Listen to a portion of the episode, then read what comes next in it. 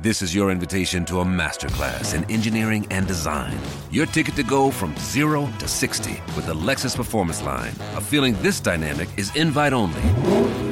Fortunately, you're invited.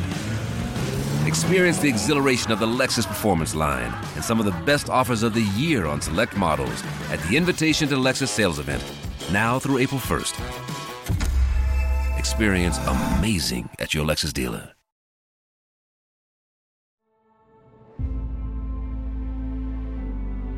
The memories. The clock is down to 48 seconds. 20 to 10. Colorado leads Nebraska. They have waited a long time for this. So many times the red flood has come into Folsom Field, and they have gone back across the border to the north a winner. It won't be this time. The stories. Prukop to the corner for Carrington. Intercepted!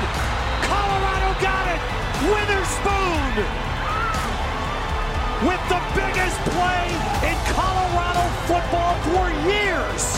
And now, as a supplement to over 40 years worth of CU football coverage in the CU at the Game archives, here is Stuart with his CU at the Game podcast.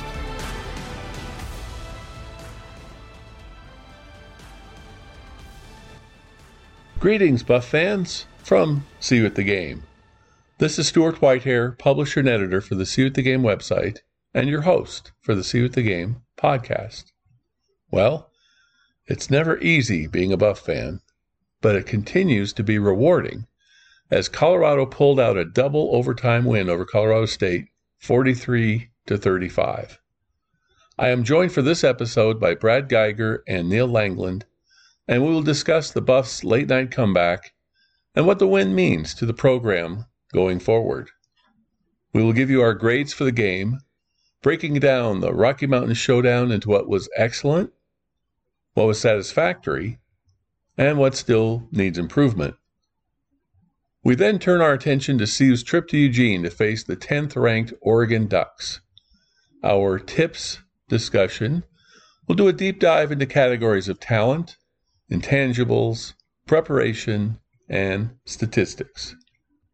So, a week after failing to hold a CSU freshman quarterback in check, how will CU fare against a Heisman Trophy candidate in Bo Nix? Can Buff quarterback Shedeur Sanders find a new security blanket now that all everything Travis Hunter is out for the next several weeks? Can the CU defense which leads the nation in turnovers, continue to produce opportunities for the CU offense, giving the Buffs a chance to defeat yet another ranked three touchdown favorite on the road. Let's find out.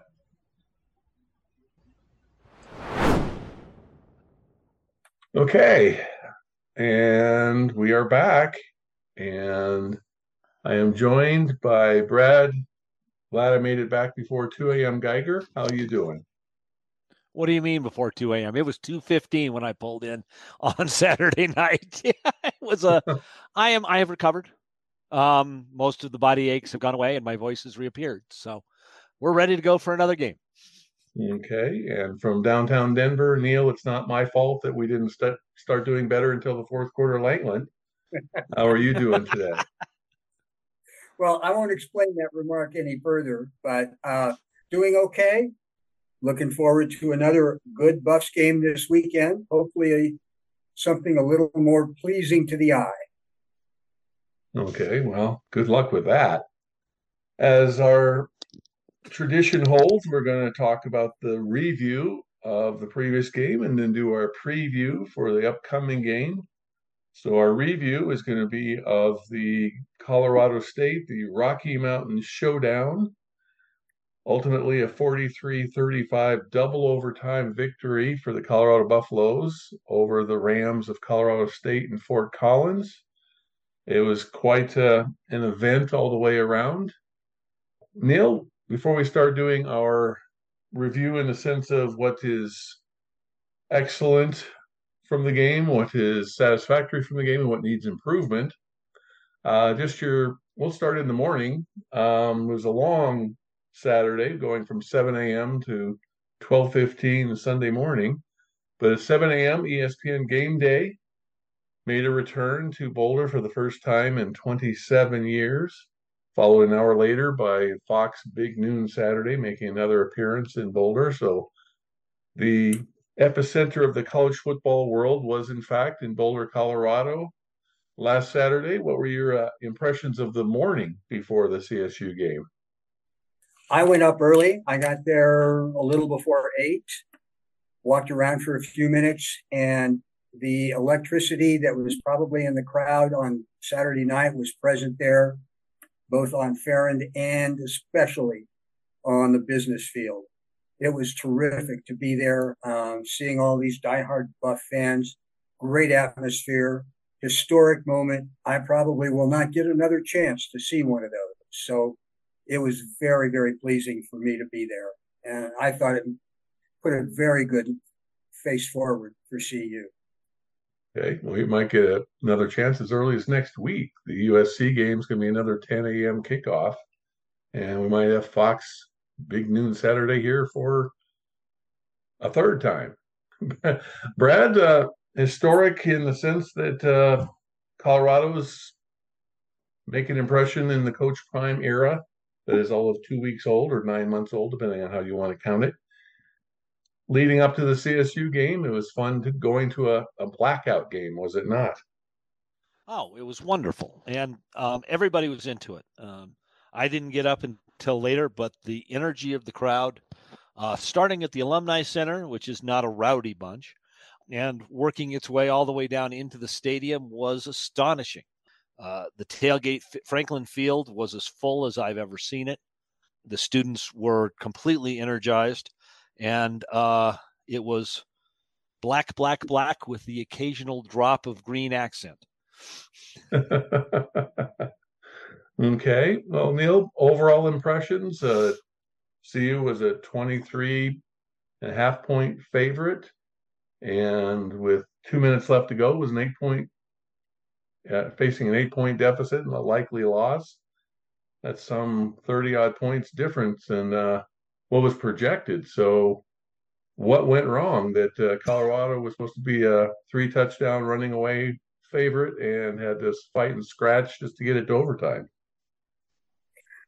I've been trying to answer that question myself, and I don't really have a great answer. So I'll go with what I have, which is it seems like the Buffs failed to set the tone for the game, even though they had a great opportunity on their first offensive possession. They had shut the Rams down, actually pushed them backward during the Rams' first possession, had great field position, and turned the ball over. Air seemed to go out of the Buffs there temporarily, and CSU fought right back. So it was important to me for CU to get off to a fast start, see if they could intimidate CSU and get a get get them to lose a little bit of their emotional edge. And failing that, the rest of the game was just a big battle. As always, we had certain skill players that came through and were just played out of this out of this world, as good as could be expected from anyone at any level. And the defense once again made a stop when it had to, and allowed the Buffs one last possession. So, all in all, it was pleasing. It was a win which is the only stat that matters. Yeah, well, Brad, the 43 points looks pretty impressive until you think that it was 20 points 58 minutes into the game. And the Buffs put up 23 points in the last two minutes in both overtimes. Kind of a frustrating game, but as Neil points out, all that anybody thinks about three weeks from now, three years from now, is that it's a, a W in the in the win column for the University of Colorado, sixth straight win over the now even hated more than before Rams of Colorado State.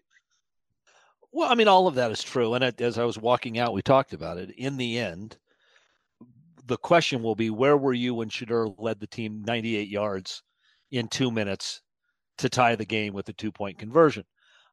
And I think the fact that we were 20 point, three point favorites probably will get lost in that discussion. You got bullied. CSU came out with a deliberate plan to be more physical. A legitimate argument could be made that they come out with with a plan that they would uh, be on the far side of physical. You don't get that many unsportsmanlike conduct and block below the knees uh, without a conscious. I'm not saying a conscious intent to hurt, without a conscious intent by CSU to try to be more physical many points, least throughout much of the game, we had more we had more yards by penalties by CSU than we did by actual offense. So it was a grinding game. It was a slow game. It was frustrating to watch, with you know moments of sheer brilliance and enjoyment.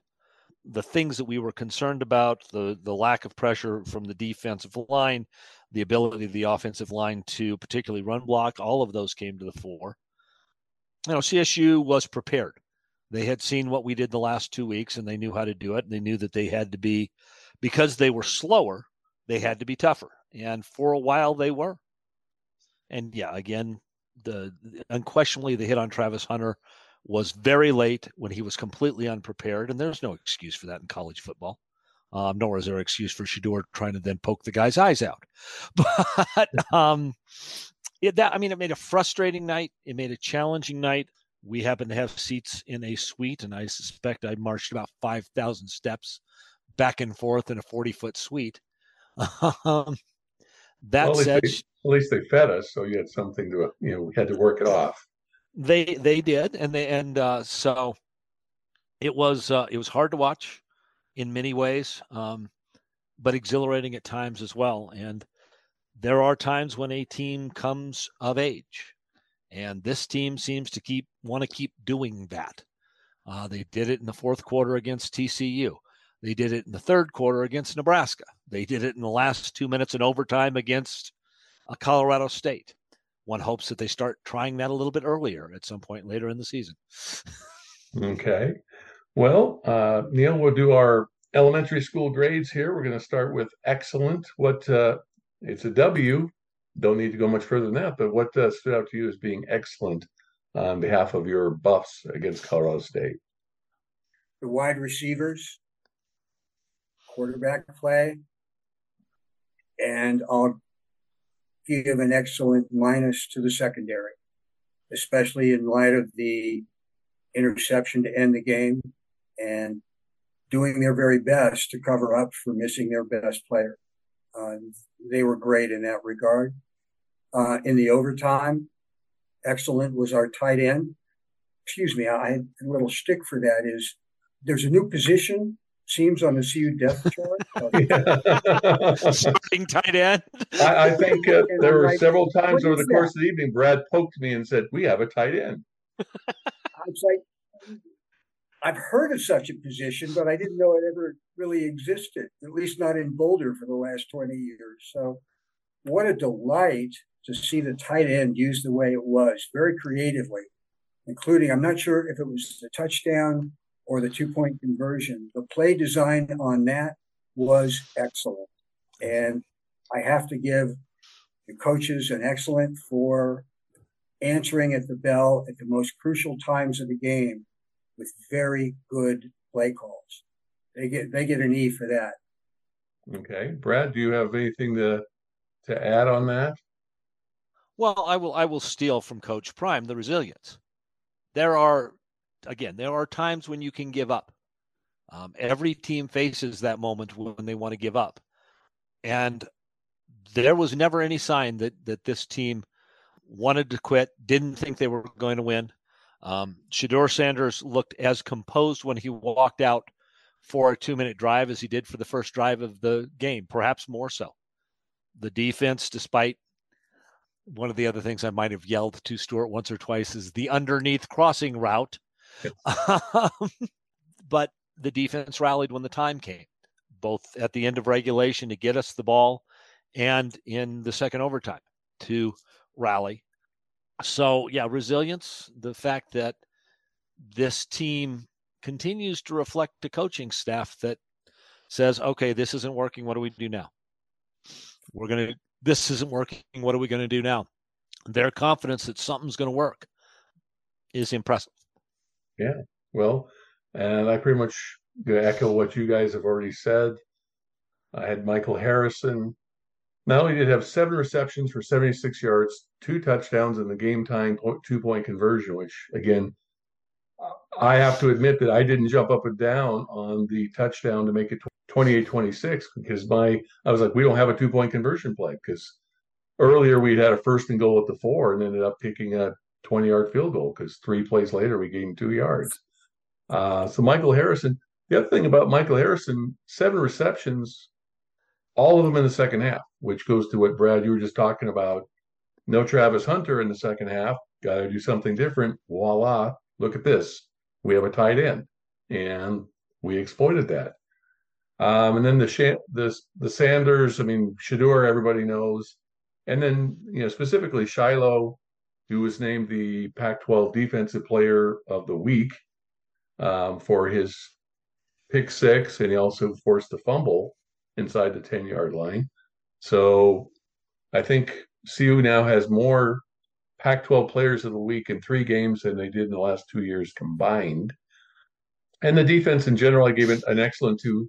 Through three games, Buffs have created 10 takeaways, which is just one shy of the 11 takeaways that CU had in 12 games last year. So Brad will slide down to just the uh, satisfactory category. Anything that you want to say that was uh, okay about the Buffs or that wasn't excellent but uh, made the grade? At times, the run defense was better. Um, there were certainly times that there were holes that were bigger than I would have thought, but they didn't break a big one. Um, I thought the linebacker play was better. I'm still impressed with Marvin Ham, who has a tendency to get out of position once in a while, but then will make up for it with a big tackle. I thought, uh, with the exception of of that crossing route, which I will continue to see in my nightmares for a while, um, they didn't really, with the exception of one pass, beat us downfield. You know, if you can make teams have to move to beat you, you will beat a lot of teams. And um, I mean, let's be the Colorado State probably is not going to be an offensive juggernaut, although they certainly have found their quarterback. But I thought the run defense and even the pass defense at times were quite were more than satisfactory. Okay, Neil, anything in the the middle category for you that was uh, rated as satisfactory for the CSU game? Well, I'm going to go S minus on the run defense. They were very good on many downs, but they got gashed several times, and we can't have those because those gash plays were important for CSU's drives and got them into scoring position. We have to limit that. I was wondering about some of our blocking schemes on the offensive line because there were so many times that there were CSU line black, linebackers, excuse me, that were untouched and made the tackle. Uh, if not two of them at the same time being untouched. That has to be fixed. I'm not sure what that was. If it was communication, um, a good plan by CSU, to keep our, our linemen on the line and not letting them get to the second level. But that needs to be fixed. And I think, but overall, it was okay. I like the pass defense, and I too was a little bit puzzled um, with respect to the coaches why we didn't make an adjustment. I'll get into that more lately, but the coaching in terms of the game plan and in terms of when they blitzed and when they were able to make stops, I think they did an adequate job. Running backs didn't have a lot of room to run, but whatever room there was, uh, I think number three took good advantage of it and got the most out of it that was possible. So I give them definitely an S. It's not better because of the pass protection difficulties that we had. And that's a coaching thing too that maybe we want to talk about during the eye. But satisfactory, I thought, was the team's preparation emotionally. They seemed very, very uh, up and ready to go, but on the field for the first couple of series, they seemed a little flat to me. Maybe that's being too harsh or missing the boat completely. I think that's about it for the satisfactories, honestly. Okay. Well, again, I'll just kind of chime in with kind of what you guys were saying. I had the defense in general. I mean, you look up and see that CSU scored 35 points, but then you start thinking about, well, seven of that was in overtime. So it was 28 in regulation. Seven of that was on the fumble by Travis Hunter that was, you know, scoop and score return for a touchdown. So the defense really gave up 21 points in regulation and contributed a pick six, the Shilo Sanders interception. So that made it 21 to 7. So if the offense only came up with 15 points, which is, of course, you know, what CU averaged last year in the disastrous 2022 season, could have won the game just on that. So the defense, yeah, it wasn't great, but it was adequate. Uh, two names I wanted to mention Hank Zilinskas, who is the true freshman center, who had his first career start. Again, the offensive line is not the highlight for the University of Colorado right now, but Hank Zilinskas is step, you know, stepping as a true freshman. True freshmen aren't supposed to be playing offensive line. That's just a, an axiom of college football. Um, and he was only ranked as like the 21st best center in the recruiting class. So it's not like Zilinskas was, uh, you know, a specimen that was just destined to start as a freshman, but he came in and did a pretty good job. And Juwan Mitchell, the brand new buff, who came through various uh, sundry other schools, most recently Arizona State, hit 15 tackles, led the team in tackles against Colorado State. So for somebody that's been on the team for a couple of weeks and getting, you know, just getting his feet wet, that was a pretty good effort for a defense that again was okay. Colorado State never scored 20 points in a single game last year. Uh, and their 24 points against Washington State included a kickoff return for a touchdown. So we're the first team in at least two years to give them over 20 points in offense. So, Neil, we'll come back to you uh, for the last category, which is the needs improvement. What does the, the Buffs need to what do the Buffs need to work on this week in order to prepare for Oregon and do a better job than what they did against CSU? Well, I want to set up my good friend Brad on this one, which is coaching adjustments on defense. And I'll let Brad take it from there on that one. But the, as I mentioned before, it didn't seem like the Buffs were in actuality quite ready to play. I'm not sure why that is, but it needs to be addressed. The other thing it is was the maturity of the team, allowing CSU to get in its head with trash talk. That's that's just not feature of a good mature team. Third thing that, in my view, is not at this point uh, satisfactory, which is the deterioration in the general conduct of the game by the team. At, at TCU, CU was a machine. Everything worked smoothly. The play calls got in on time. The personnel changes worked well. They ran their plays at a fast pace. They committed few penalties and even fewer unforced errors. The last two games, they've had a little trouble being on the same page. They seem less organized than they had been, less well schooled in terms of the game plan and where to be and what to do. There was a motion or, or an illegal formation call, one of the two, where the ball was snapped before one of our receivers was in place. He was moving back and forth from the line to the backfield, didn't know where he was supposed to be. And you can't have that stuff because it costs positive plays. And that is simply a mental thing, paying attention, being tuned in. That has to be fixed. If they don't organize themselves better, they are going to have a much tougher time with any team, let alone teams like Oregon and USC. Okay. Yeah, Brad, I mean, it, you know, I complained to, to you about this during the game, how we run a big play and then we run our hurry up offense, but it seems like always to our own detriment, to Neil's point that and I mm-hmm. remember the play he's talking about. There was an inside slot receiver. He wasn't sure if he was supposed to be on the line or behind the line. So he was dancing back and forth whether or not he was supposed to be covering up the tackle. And the ball got snapped while he was still trying to decide where he's supposed to line up. And that cost the Buffs on the play. Of course, CSU fans will, and their coach, complain about how many penalties they got. So uh, CU had 10 penalties on the game, which is not the number you want to shoot for. So, Brad, anything specific that you want to put in the, the needs improvement category for, for CU going, going to Pac 12 play for the last time? And the thing that is going to kill us if we don't fix it is we don't have pass rush. I complimented the pass rush in the second half of TCU because it got better. I don't think we got a sack. Um, there were times against Nebraska that it was fine. As frustrated as I am crossing routes, as you pointed out throughout the game, those crossing routes work because the quarterback standing there sipping his coffee, surveying the field. You can't expect even a good defensive background backfield to follow a guy across the field for five, six, seven seconds. There were moments of of rush, but even when we tried the blitz, it didn't work out particularly well. Um, so that's got me very concerned. Um, it has to improve.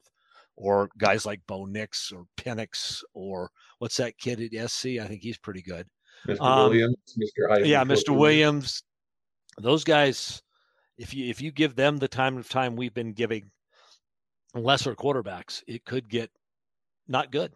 So that's the thing I'm most concerned about going in. That's the thing that I think needs the most improvement. Obviously, I'd like to see somewhat better play by the offensive line. What I, you know, uh, Shedeur Sanders in the first half on the constant check down. Um, now that changed in the second half in the fourth quarter, but you know, taking what is easy is not what this offense does to score points that they adjusted to at halftime. I don't know what the defensive coaches were watching at halftime, or if they just didn't have a solution. But um, if they ran, you know, that successfully ran that crossing route for a third down conversion one more time, I was about to throw myself out of the suite. yeah, well, the the Buffs were down two quarterbacks. Uh, Carter Stoutmire, the freshman who had been playing, did not play in this game. Cormani McClain did play on special teams, so maybe he's getting to the point where he can be ready. And obviously, Travis Hunter's going to be out for several weeks now with a lacerated liver. Needs improvement. I had down, you know, the rushing attack. You, Neil, you mentioned number three, Dylan Edwards looked like a superstar in game one. Haven't really seen him since. Uh, the slow starts, you guys both talked about cornerback play. Again, you know, we're going to have to adjust with the quarterbacks. We're finally getting some depth questions as injuries start to come in. And then I just put down the overtime call. I don't know. I mean, I'm sure there's somebody who keeps stats on this, but somebody that wins the toss in overtime and elects to run the offense instead of taking defense first. So that not only allowed CSU to know what we were going to, you know, what they had to do on their first possession, but then the second overtime, they got to choose what they wanted to do, and they put CU offense back on the field again. And both times we were over on the CSU side of the field instead of the bowl, instead of in front of the students. So I don't know if that was just hubris on CU's part that we're going to score touchdowns and we don't really care what you do, but it seems to go against all conventional wisdom not to put your defense on the field if you win the uh, the toss for uh, for an overtime. So we have to move on because we have a big game coming up. It's going to be 1:30 Mountain Time game on ABC, another national broadcast. It's going to be just the prime network, I guess, is you know we're going to call it.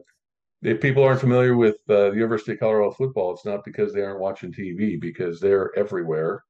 And of course, they're going to be again the national pro, national game on Fox for the uh, USC game, uh, another 10 a.m. kickoff next Saturday, but right now it's number 19, Colorado at number 10, Oregon, the last trip to Autzen, at least as a member of the Pac 12. So, Brad, you were talking about talented. We, you know, we're getting carved up by a redshirt freshman quarterback from Colorado State with very little uh, talent, really comparable to work with. Now you're going up against a potential Heisman Trophy candidate if the Oregon hype machine has anything to do with it. In Bo Nix, what stands out to you about the uh, the offense of Oregon? If we move on to our tips, our preview, talent, intangibles, preparation, and statistics. What about the offensive talent at Oregon scares you the most? Most of it. Uh, they are they are big and strong up front. They are deep at wide receiver. They have moderately talented running backs, and behind them they have an extremely accomplished, very talented quarterback. Uh, Bo Nix is everything you want in a pro quality cornerback. He is big as he is strong and he is fast, um, and he is very experienced. Um, he had some not great moments against Texas Tech this week, and then he had some really great moments. Or, uh, it, it's this is this is a scary team, and it was going to be a scary team, and it was always going to be a scary team, and now people are expecting them to do well against us. Um, and eh, there is every reason to believe that this offense is going to move, if not easily, readily against CU. Yeah, Neil. Um, Bo Nix is 893 yards, eight touchdowns, no interceptions, completing over 75% of his passes. Well, Shedeur Sanders has 1,251 yards passing, over 75% completion rate with 10 touchdowns and one pick. So, at least on paper, Shedeur Sanders doing pretty well. But of course, Bo Nix with Oregon having two scrimmages, one against Portland State, one against Hawaii. Oh, wow. uh, Bo Nix wasn't playing the entire game. And you got a number of receivers. Troy Franklin was probably the star receiver, almost 300 yards receiving and three touchdowns. And Bucky Irving not only has over a dozen catches, he also leads the team in rushing with over 200 yards and three touchdowns carrying the ball. So, anyway, the University of Colorado defense missing its best player, cornerback Travis Hunter, and perhaps other players. We don't really get injury reports anymore. That seems to be a you know something from the past. Anything that uh, the Colorado defense can do to slow down the Oregon offense, or are they going to score 40 points before halftime? Well, I don't want to jump ahead to the statistics but I'll just echo Brad that we are facing a team in Oregon that has talent at the skill positions and just looking through their roster on offense and defense in the trenches, they are quite large. Their offensive line is, depending upon who plays, is probably on average significantly larger than our defensive linemen. And on the defensive front, they can put large people down with their hands on the ground and have speedy linebackers. So I think the talent edge just about everywhere goes to Oregon, just about every position except quarterback. And I'm going to pick Sanders as equal to or greater than uh, the talented Bo Nix. So some of our receivers might match up well against their receivers, but I think what's going to be the tail here is just the overwhelming advantage that Oregon has on its front lines. And I'm afraid I don't know of a scheme that we've seen so far that CU has to deal with a team that is fairly well balanced between the run game and the pass game. Sorry to be so bleak, but uh, I'm not sure how else to analyze that. Yeah. I'm looking for an alibi. I just can't find it. Yeah. Well, Brad, is there anything about the defense, anything that stands out that maybe we can get into a shooting match in this game and that Colorado maybe not be able to stop the Oregon offense with any great regularity, but maybe they can put some points on the boards themselves to keep it a game? Oh, I think they are not they're not as talented on the defense. I think they are built for um I think they are probably built mostly for shootouts. Um, I think they're very good at that. Um, I think our receivers do match up if we can get Shedeur some time or work on the rollout game. I think we can probably probably run some offense against them. They are good, but far from great. Although they're 15th in the country against uh, passing offense, um, they haven't played anybody. Everybody in the country is waiting to see how good Oregon is because Oregon hadn't played anybody but there's still so I I do think there is a chance, a good chance for CU to score some points if we play like the team we that was in the fourth quarter. You know, I think Oregon will come out. I think they will try to beat us up front, um, and I think that's probably if we can control that. And I think there are ways that we can. I do think that Shedeur is going to have some openings. Okay. Well, Neil, the game plan would probably be to try and keep the ball out of the hands of the Oregon offense. And one way to do that is to run the ball. And Oregon is 70th in the nation in run defense, but oh, wait for it. Colorado doesn't have a rush offense. So mm-hmm. if you're game planning to go against the Oregon defense, which has a a pair of all Pac-12 performers, defensive lineman Brandon Dorlus and defensive back Evan Williams, but Ducks, uh, Brad noted, you know, they're not really noted for their defense. That's not their calling card. They just outscore people.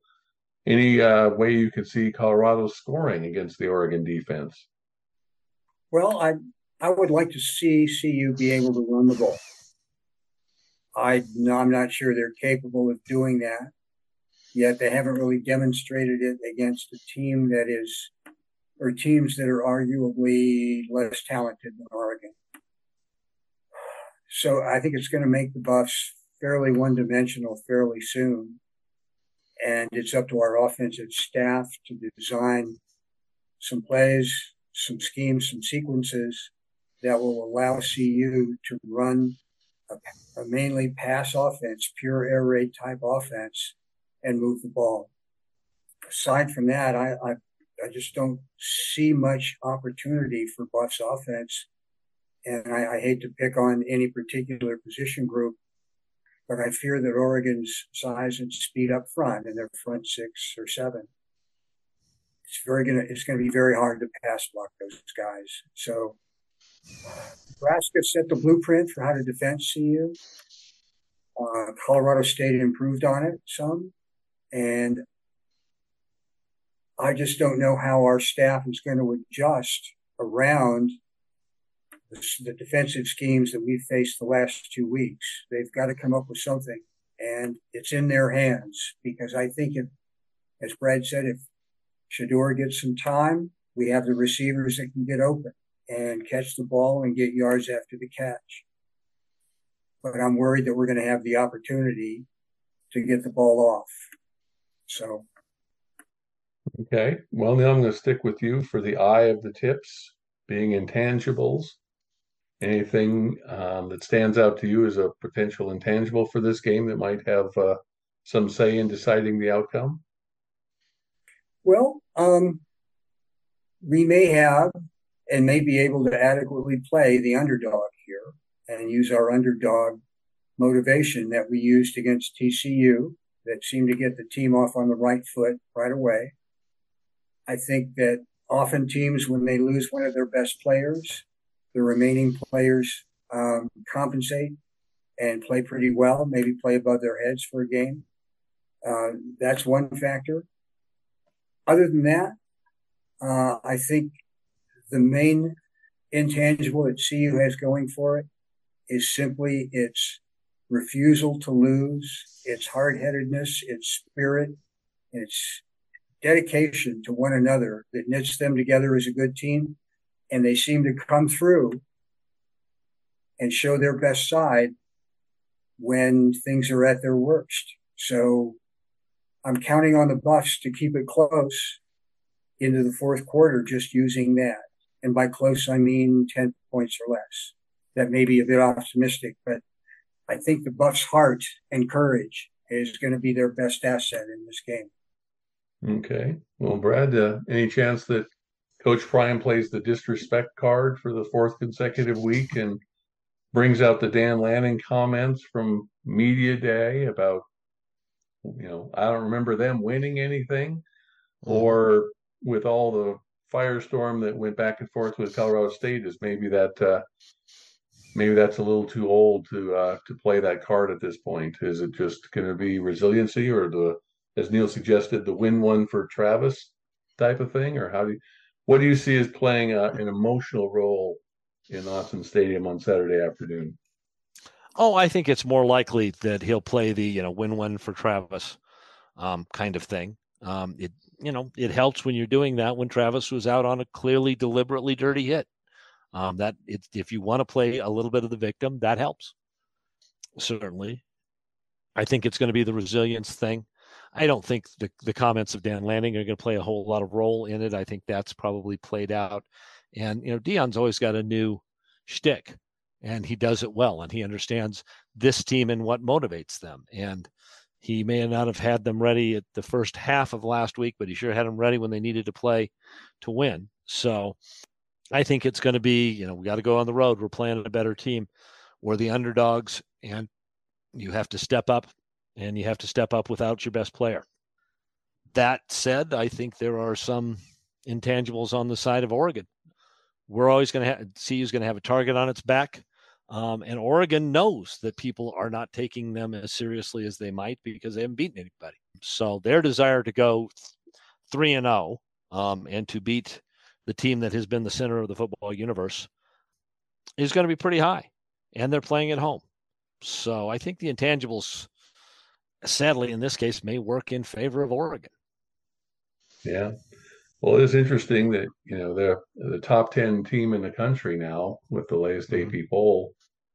You know, this is their first game that anybody's going to really get a chance to watch. So, yeah, you think that they would be pretty pumped up to be the, you know, that's what TCU wanted to do is put CU in its place, and what Nebraska wanted to do is put CU in its place, and certainly CSU wanted to put CU CU in its place, and none of them were able to accomplish it. So whoever gets to do it, you know, whoever does it first is going to have some uh, some crowing to do, especially since it's the last go round for the Pac-12. There's not going to be a second shot at this.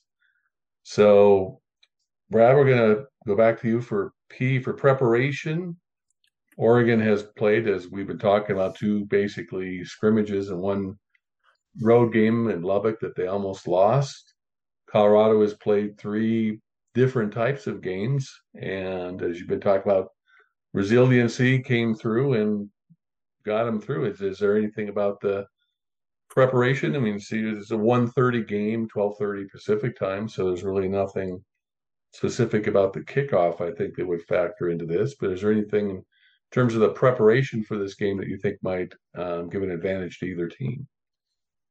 You know, these two teams, uh, we have good film on them, particularly from the Texas Tech game, and they have good film on us. Um, and it's quite clear that watching film on us has an impact. I, you know, whatever else I think of the Colorado State coaching staff, they were ready for that game and they had their team ready. So nothing here is going to be a big surprise. We're going to have to see what Sean Lewis can do to make changes. We're going to definitely need to see what the defense can do to pick up the pace. Um, so I don't think anybody's got a preparation edge on this yeah, it was probably easier for Oregon having you know Hawaii on the schedule than us having Colorado State on the schedule, although it wasn't supposed to be. So I think it's about equal here, except for the fact that you know that Oregon State, uh, Oregon staff's been there for a while. They've been there and done this. Um, we're still watching what the CU staff can do as the season goes on. So that may be a slight advantage, but I think these teams are both going to be have it strapped on and ready to go come 1.30 on Saturday. Okay. Neil, anything about the schedule? I mean, Colorado, of course, has to play USC next week, and Oregon plays Stanford, which just got beat by uh, Troy Taylor's former team, Sacramento State. So they're probably not exactly looking past Colorado at this point to their rivalry game against Stanford. Anything in the, the scheduling or the preparation for this game that stood out to you? Well, it's a short week for Colorado in the sense that it has to travel on Friday. Preparation, I think CU, if they're holding anything back, and I think and hope that they are in terms of formations, schemes, plays, and that sort of thing, needs to let it hang out, like CSU was doing on Saturday night. If there's a time to sell out and throw the whole playbook at them, this is the game. So in terms of preparation, CU needs to, uh, I think, sharpen itself, uh, as I spoke of earlier, in terms of its execution and game management. That will help tremendously, especially in a very loud place like Autzen, uh, one of the loudest stadiums in the country. But in terms of prep, there's also an emotional side, and this is partially an intangible. But CU has been on emotional high for its TCU game. Then it comes back to Boulder and faces its biggest rival. And then it has to come back from that emotional high and get elevated emotion and concentration again for CSU, perhaps a team they didn't take as seriously as they needed to. They need to find something. They need to reach down and find some emotion yet again to get them prepared. And if they can do that, uh, I think they'll give a good account of themselves. So the coaches need to pay a lot of attention to the emotional health and uh, level of dedication of the team this week. The other thing is, and this is something that was frustrating me, was can we make some sort of correction in how we defense the drag pattern shallow cross? Because CSU was just running that again and again and again. They didn't make an in-game adjustment. They need to do something. They need to prepare something because I'll bet you a dollar we're going to see that from Oregon. Well, um, I, will bet you a dollar that Travis Hunter was in charge of that. And yeah. mm-hmm. You lose your best cornerback, you can't guard one on one across the field and have that work. So yes, you have to do something different.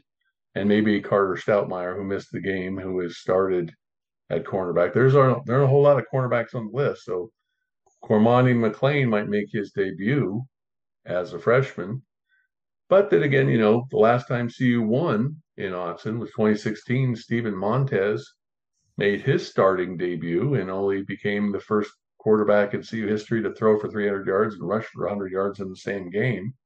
And CU won its only game against Oregon as a member of the Pac 12. So maybe throwing some freshmen in there isn't an altogether bad thing. But uh, yeah, I think that kind of stuck out to me, and maybe this is just my conspiracy theory about how, you know, we know the SEC plots its schedules to help prop up its better teams and get them, you know, the best position possible to make a run for the college football playoff. And they're trying, the Pac 12 and its scheduling is trying to help Oregon make a run for the college football playoff. I mean, they have an easy or had an easy non conference schedule. Who do they open with? Colorado at home, which was picked 12th or 11th the, by the Pac 12 media, and then on the road against Stanford, which was picked 12th. And then they have a bye week before they play Washington. So, you know, somebody was looking out for Oregon.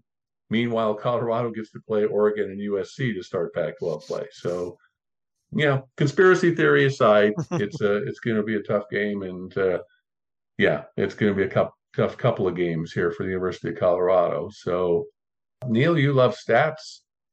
The last part of tips is S for stats. Any stats that stood out to you think that will be a deciding factor in this game after three games of compiling stats? We're starting to get some trends in here. What uh, what stands out to you?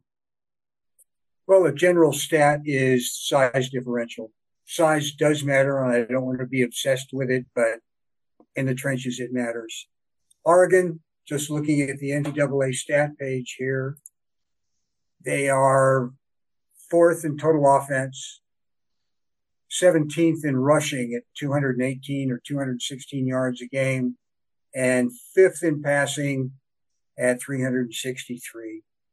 That seems to match up pretty well with what CU's defense has allowed. So that the statistics do favor Oregon. However, CU has the best passer in the country, uh, second best passer in the country on an individual basis. Uh, its receivers are still among the leaders. So the strength that CU brings to this is their passing game. And if they can devise a scheme to get guys open, uh, which I'm confident that they're able to do, CU is going to probably be able to put up some points. The problem is, I think that uh, statistically, we just can't match up with what Oregon has achieved, even though it's been against patty cake teams. Uh, we'll get some Red Raiders to come in and give you a call and decide whether or not they were they're a patty cake team. We got to face them as a member of the Big Twelve, so we'll we'll see how that goes. Brad, any any numbers that you want to relay to the Buff Nation that uh, you think will have a deciding factor Saturday at Autzen? In turnover margin, CU and Oregon are tied for fourth in the country.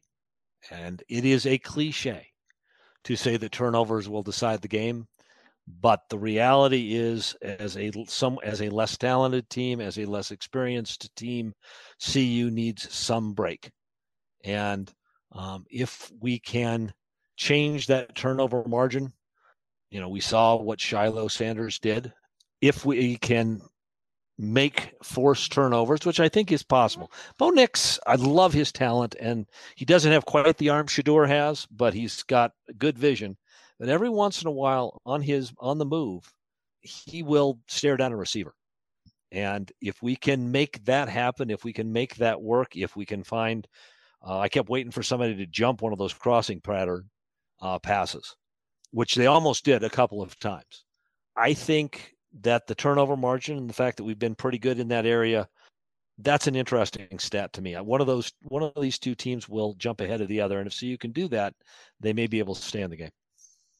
Okay, yeah, that was the stat that jumped out to me as well. That CU was tied for first in the nation in turnovers with ten, and tied for third in interceptions with six. And those are numbers we just don't see or haven't seen for the University of Colorado a long time. And one obscure number opponents are completing 63% of their passes against the Oregon defense, which ranks the Ducks 89th in the nation. Of course, Shedeur's completing over 75% of his passes. So it's not the completing that the passes that are going to be problematical because Oregon defense apparently allows a strong completion percentage. It's just, you know, Colorado's going to take those five yard patterns and turn them into 50 yard plays like they did against mm-hmm. TCU and occasionally against Nebraska. Um, and at the very end of the game against CSU, otherwise, not so good. So, leads us into predictions. Brad, let you start off. You know, the odds makers in Las Vegas have a either a funny sense of humor or a cruel sense of humor. The line opened at 20.5 points, which was exactly the same line that they had for the TCU game. So there you go. There's a motivating factor. It's like, you know, we're just as much of an underdog, another three touchdown underdog, 3 and 0, 19th in the country, and a three touchdown underdog. So CU was beaten again, as I mentioned, Oregon once as a member of the Pac 12. Um, the last chance to beat him in Autzen and as a member of the same conference. How do you see it playing out Saturday? And uh, what's your prediction for the how the play the game's going to be uh, finished up around four thirty five o'clock on Saturday afternoon? We are so much better. CU is so much better than I thought they were when I picked this game at the beginning of the season. I have some hope that in there there are a reasonable number of universes where CU can play in this game and run with it. And I've already bet CU to cover. Um, not that we're a betting program, but um, I think I think Deion will have this team ready. I think some adjustments will be made, particularly on offense. I think that we need to hope that everything goes right. And our best bet is a TC, TCU style game. But I am, I think in the end, uh, Oregon's going to lean on us all day. And I think at the end of the day, Bo Nix probably has enough or more than enough to score. Um, this feels to me like a 45 35 Oregon game. Okay. Neil, Brad's got you covering the three touchdown spread. Probably going to be a lot of points on the board. How do you see it playing out on Saturday? Well, the bookies um, last week at this time, or even last Friday, had Oregon as a 14 and a half point favorite. That jumped to 20 uh, Sunday morning, largely on the result of the CSU game. I'm thinking that CU is going to be able to score somewhere in the neighborhood of 31 points, a couple field goals in there. And University of Oregon is going to have 42. Okay, so both of you have it like about a 10 point game. When I was looking at this game, it seemed to me like I was harkening back to what I was looking for the week of the TCU game, which is seems a little strange having been witness to what CU was able to do the last three weeks virtually no one predicted C would be three and zero oh at this point. We're we all predicted that to be two and one, but that was because we were hoping that Nebraska and Colorado State were going to be much worse than we were. you know, not that CU was actually going to be a ranked team at that point, but I remember thinking that if we could hold TCU under 40 and if we could score over 20, then those would be the margins that would make it a respectable game. And I I don't, I don't, I don't see Colorado being able to hold Oregon out in score without Travis Hunter on offense as Shedeur's safety blanket, you know, security blanket. When in doubt, third and 16, just throw it wherever Travis is and you'll get a first down type of confidence with the other receivers, even though obviously they've done very well. Um, I think it's going to be a little bit worse than you guys. I don't think Colorado's going to get to that 20 mark. I think it'd be like 40 to 17 is what I have it. That I actually think that Oregon's going to make the make the spread and be beat CU by more than 20.5 points.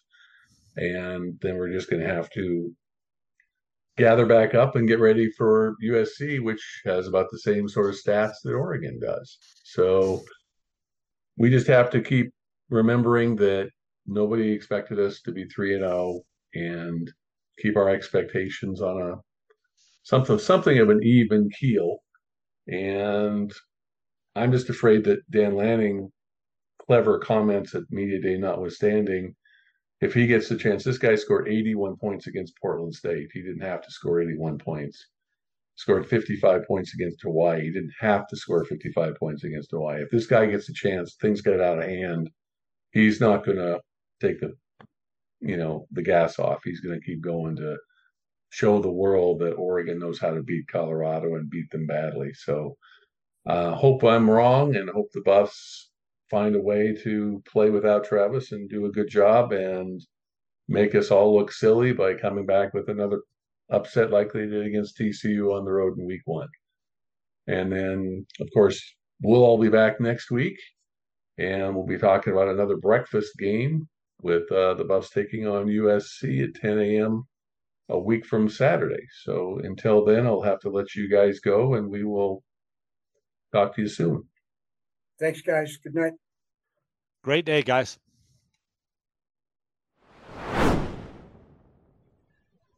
Thank you, both for listening to the podcast and for being a member of the Buff Nation. I hope you're subscribing to the podcast so that you won't miss any of the upcoming episodes. We have partnered with Mile High Sports and are pleased to be part of their podcast network. As always, you can find the CU at the Game podcast on Apple Podcasts, Spotify, iHeartRadio, and other podcast sites.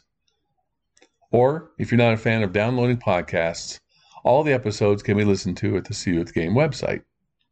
I'll be back next week with Neil and Brad, and we'll give you our review of the Oregon game and previewing the upcoming Fox national broadcast of the game against USC. Until then, be well, stay safe, and go Buffs. Thank you for listening to our CU at the Game podcast. For links to articles and stories referenced in this podcast, go to cuatthegame.com. That's the letter C, the letter U, at thegame.com. If you have comments or suggestions, you can leave them on the website or send an email to seeyouatthegame at gmail.com. If you've enjoyed this podcast, please be sure to subscribe and share it with your fellow Buff fans. Until next time, when we will again see you at the game.